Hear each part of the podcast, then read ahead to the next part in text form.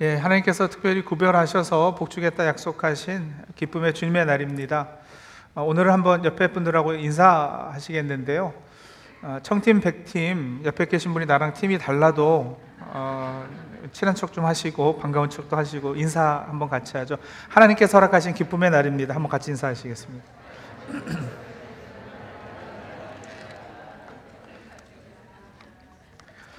예. 고, 고수가 원래 이렇게 적하고도 웃으면서 인사하고 그러는 겁니다. 예. 자, 주시는 말씀 같이 보시겠는데요. 마태복음 6장 26절에서 30절입니다. 마태복음 6장 26절에서 30절. 어, 우리 몇 구절 되지 않습니다. 같이 한 목소리로 읽겠습니다. 공중에 새를 보라 심지도 않고 거두지도 않고 창고에 모아들이지도 아니하되 너희 하늘 아버지께서 기르시나니 너희는 이것들보다 귀하지 아니하냐? 너희 중에 누가 염려함으로 그 키를 한 자라도 더할 수 있겠느냐? 또 너희가 어찌 의복을 위하여 염려하느냐? 들의 백합화가 어떻게 자라는가 생각하여 보라.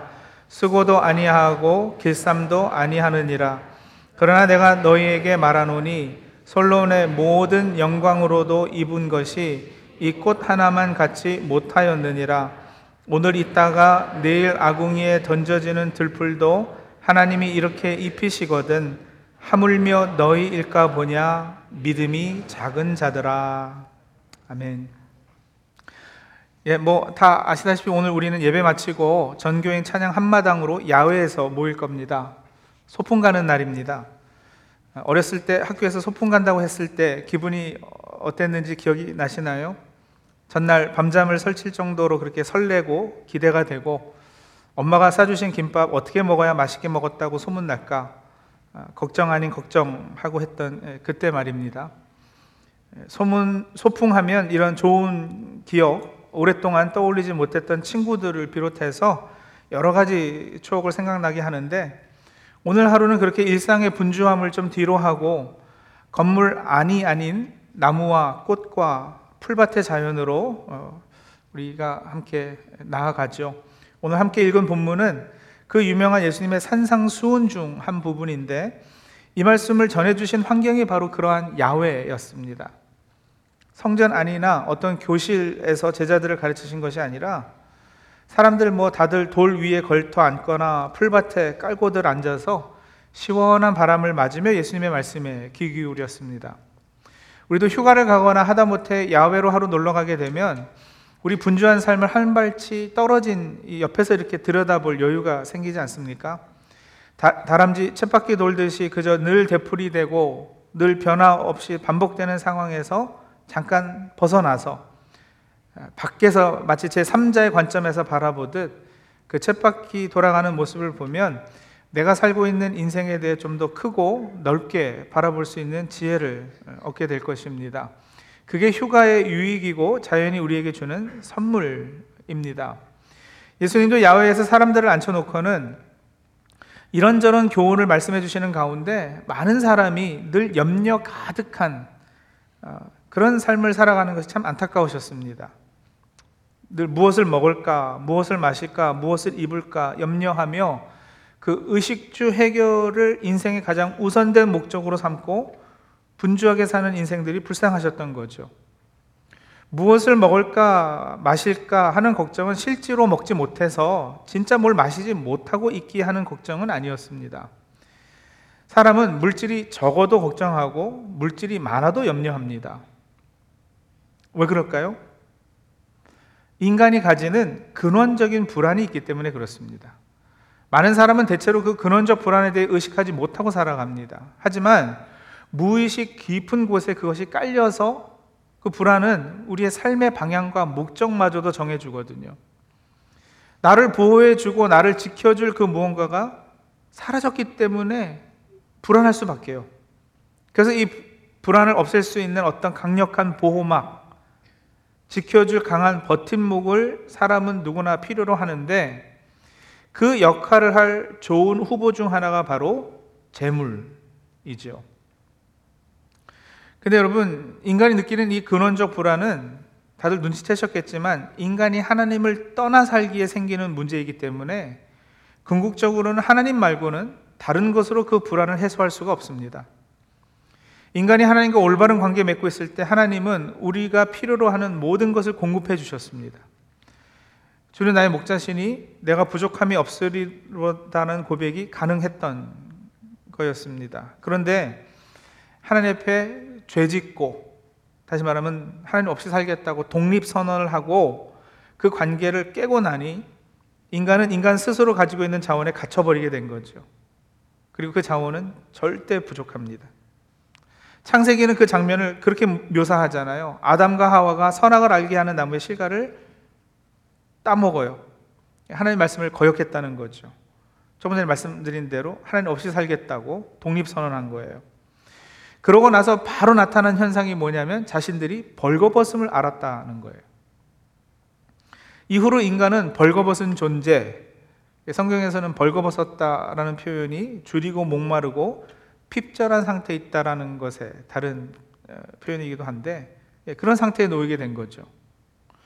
물론 재짓기 전에도 인간은 벌거벗고 있었어요.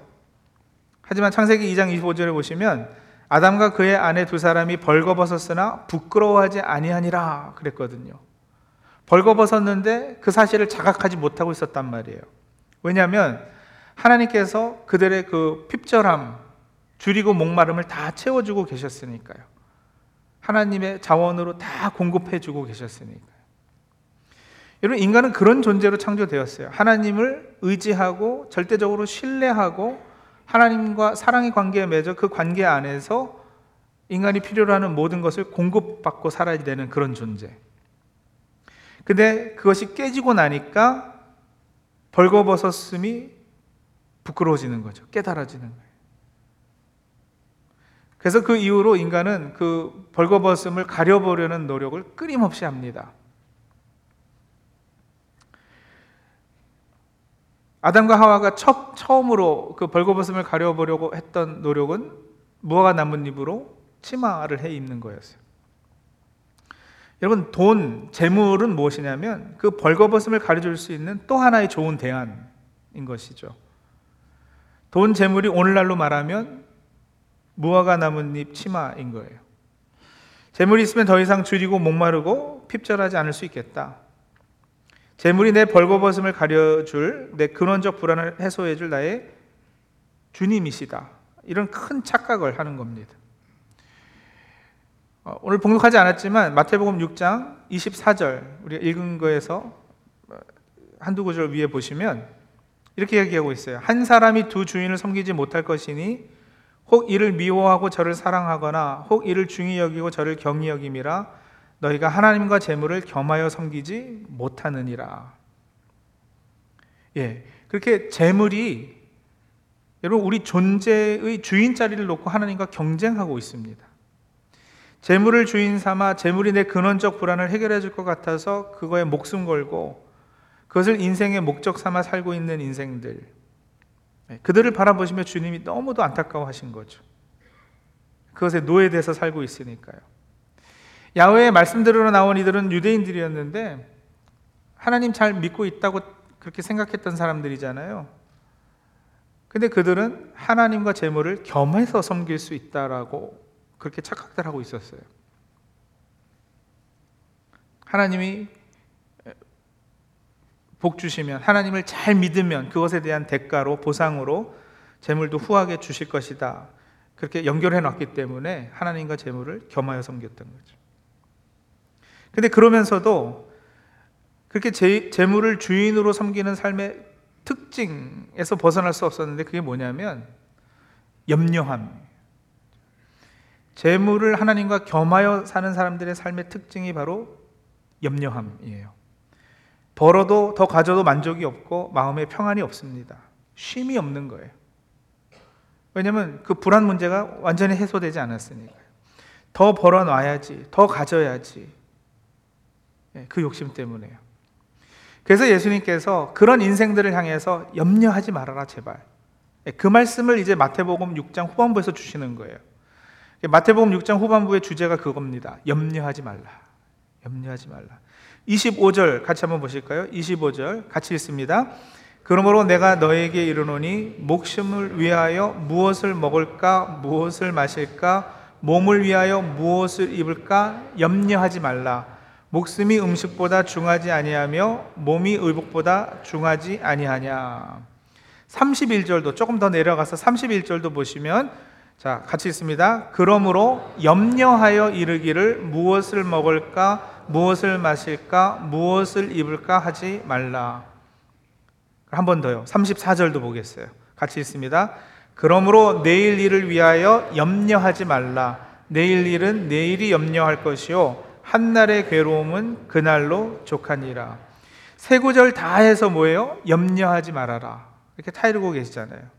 그렇죠? 염려하지 말아라가 계속 반복이 돼요. 그리고 여러분 방금 읽은 세 구절이 다 그러므로로 시작되는 거 눈치채셨어요? 그러므로 뭐가 어떻게 됐으니 그러므로일까요? 그러므로 뭘 어쩌라는 걸까요?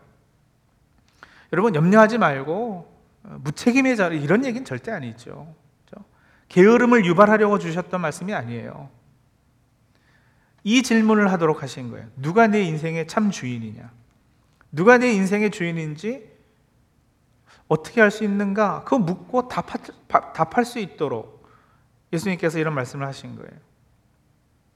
염려가 재물을 주인 삼은 사람 삶의 특징이라면 염려하지 않을 수 있는 것은 무엇에 증명이 되느냐? 그 근원적 불안이 해소되었다는 것의 증명이겠죠. 염려하지 않고 사는 삶의 삶은 무엇의 특징이냐? 하나님과 재물을 겸하여 섬기는 것이 아니라 하나님만을 주인 삼고 섬기는 삶의 특징이 되는 거예요. 그리고 그것의 당연한 열매는 뭐냐면 샬롬의 회복입니다. 이런 샬롬의 회복을 원하시며 근원적 불안을 없애주시기 위해 주님께서 이 들판에 야외에 쭉 둘러앉은 사람들에게 하셨던 말씀이 오늘 우리가 읽은 부분이에요. 26절 공중의 새를 보라 심지도 거두지도 않고 창고에 모아들이지도 않는다. 그런데 하늘 아버지께서 기르시지 않느냐. 28절이요. 바로 옆에 있으니까 들의 백합화를 좀 봐라. 어떻게 자라는가 생각해 봐라. 수고도 아니하고 길쌈도 아니하느니라. 그런데 너희는 이것들보다 귀하지 아니하니. 오늘 있다가 내일 아궁에 던져지는 들불도 하나님이 이렇게 입히시거든 하물며 너희일까 보냐. 염려해서 그 키를 한 자라도 더 할 수 있겠느냐? 너희는 귀한 존재다. 하나님의 자녀다. 그러니 염려하지 말고 하나님 믿고 의지하고 살고 그 안에서 참 평안과 만족을 누려라. 예, 이 말씀 하시는 거예요. 성도들, 사람이 이 세상에서 단 한 번뿐인 인생을 살아가고 있는데 매일매일 먹고 마시고 입는 문제에 빠져 살면 얼마나 비극이에요. 우리에게 주어진 삶에는 그것보다 훨씬 더 높고 아름답고 더 가치 있고 의미 있고 보람된 더 행복한 인생의 차원 의 약속이 허락됐잖아요. 그것을 위해 저희를 부르셨어요. 그걸 예수님은 하나님 나라라고 이렇게 부르셨는데 네, 그래서 이 모든 말씀의 결론으로 6장 제일 마지막 절 33절의 말씀이 그래서 너희는 먼저 그의 나라와 그의 의를 구하라 였던 거예요. 물론 먹고 마시는 문제를 가볍게 여길 것은 아니에요. 말씀드린 대로 그것이 필요 없다고 여겨서 무시해도 되는 건 절대 아닙니다. 하지만 노아의 때와 같이 인자의 임함도 이와 같으리라 하셨잖아요. 홍수 전 노아가 방주에 들어가던 날까지 사람들이 먹고 마시고 장가 들고 시집 가고 있었다고 합니다. 그러다 홍수가 나서 다 멸하기까지 깨달지 못했다고 했는데 먹고 마시고 장가 들고 시집 가는 것이 뭐가 그렇게 잘못된 거고 그게 종말의 징조가 되고 심판받을 정도로 악한 일이었을까? 그 자체는 그렇지 않죠. 그렇죠? 근데 왜 예수님은 너무도 당연하고 사실 하나님께서 복 주시고 허락하신 일상에 먹고 마시는 거, 장가 들고 시집 가는 것을 들어서 종말의 심판 때의 모습과 징조로 말씀하시느냐고요. 그러면 주님 곧 오시니까 먹지도 말고 결혼도 그만은 금욕주의 생활 하라는 걸까? 당연히 그런 메시지가 아니죠. 그러면 사람이 먹고 마시고 장가가고 시집 가는 거, 그 이상의 것에 초점과 목적을 두고 살지 못하면 그게 망할 징조라는 거예요. 먹고 마시고 장가고 시집 가는 거는 짐승도 다 하는 것이거든요. 그 수준으로 사는 것이 이게 종말의 징조인 거예요. 하나님의 형상대로 창조된 인간은 그걸 뛰어넘는 어떤 목적 의식을 가지고 살아야 되지 않겠어요? 근데 여러분 생각해 보세요. 얼마나 삶들이 바쁘세요?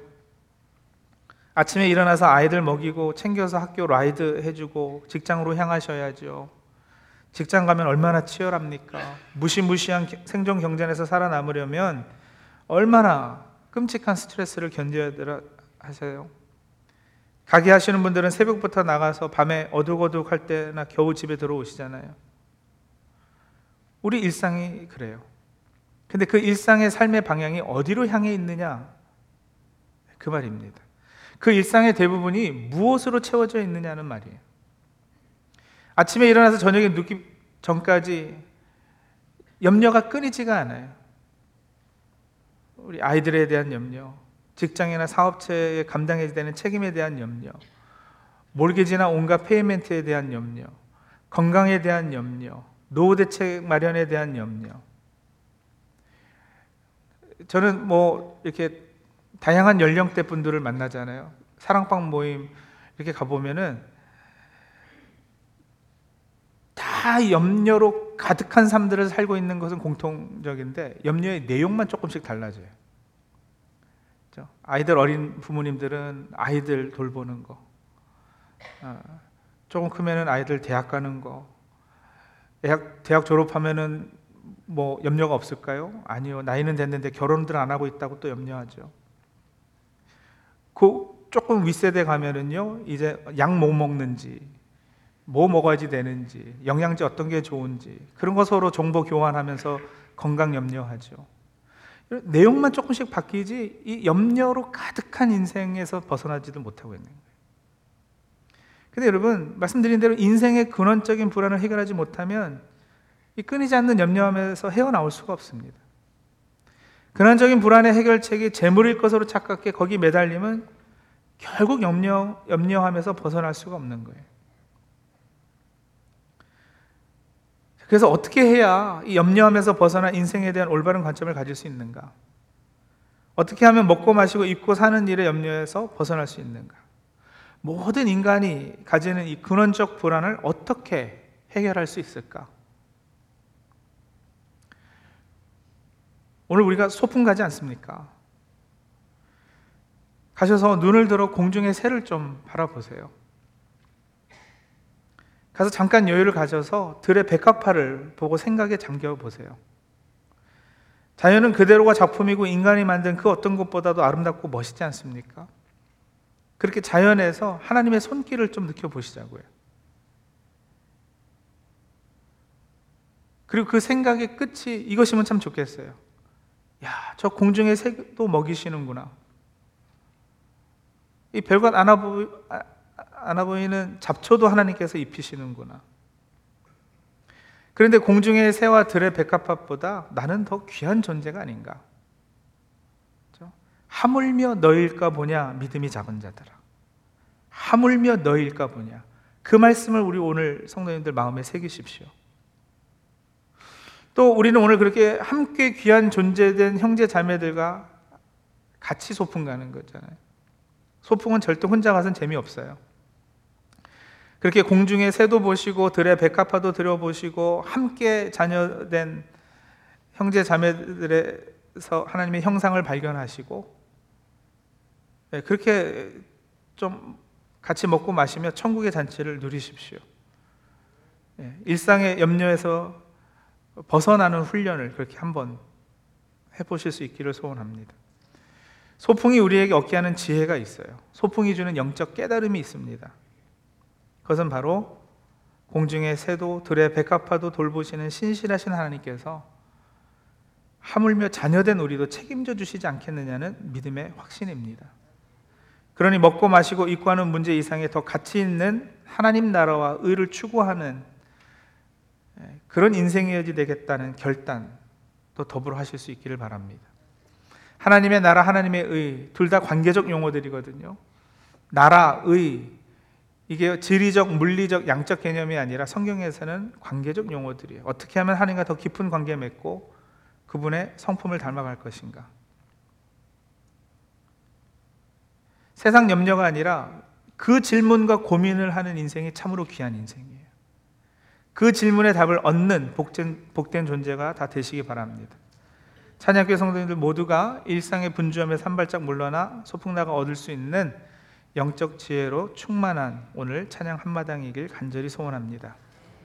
다들 너무도 잘 아시는 천삼병 시인의 시 제가 지난번에는 다른 시를 하나 읽어드린 적이 있는데 오늘은 그보다 더 유명한 시죠. 귀천 읽어드리면서 말씀 마치겠습니다. 제가 오늘 드린 말씀의 에센스를 아주 잘 드러내는 시예요.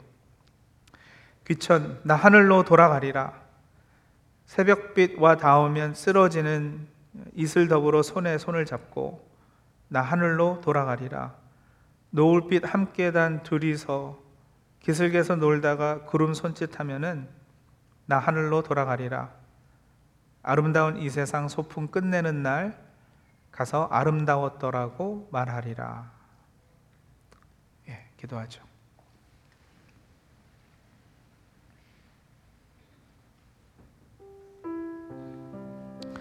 여러분 아이들이 골목에서 딱지치기 놀이 하다가 저녁이 돼서 엄마가 밥 먹으라고 하면은 그거 다 놓고 집으로 돌아가는 것처럼 이 땅에서 잠시 살다가 하나님 오라 하시면 우리 가지고 있던 거 다 내려놓고 더 나은 본향으로 나가야 하는 것이 저희 인생입니다. 그러니 때로는 뭐 힘들고 어렵고 아프고 시련이 있죠.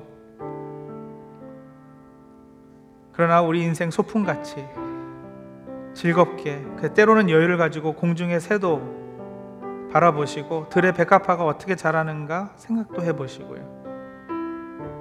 모든 것이 다 하나님의 귀한 섭리요 은혜인데 새도 먹이시고 백합화도 입히시는 그분께서 우리도 책임져 주시지 않겠나. 네, 그런 세상을 초월한 담대함으로 어, 살겠다고 어, 작정하는 또 하나 그리 길지 않은 소풍 같은 인생 그런 인생이 정말 재밌으려면 나와 함께 소풍 온 분들 예, 그분들하고 정말 잘 아껴주고 배려하고 사랑해주는 그런 모습이 있어야 할 것입니다. 오늘 우리 찬양 한마당 소풍 통해서 예, 그런 생각들도 깊이 하시고 어, 즐기면서도 그런 은혜를 누리시는 우리가 다 되기를 소원합니다. 오늘 함께 기도하며 나갈 때는요 그렇기 때문에 이런 질문들 한번 해보시죠. 내 삶이 왜 이렇게 분주하고 바쁜지, 왜 이렇게 여유가 없는지. 이민 와서 빨리 자리 잡아야지. 자리 잡으면 여유가 생길까요?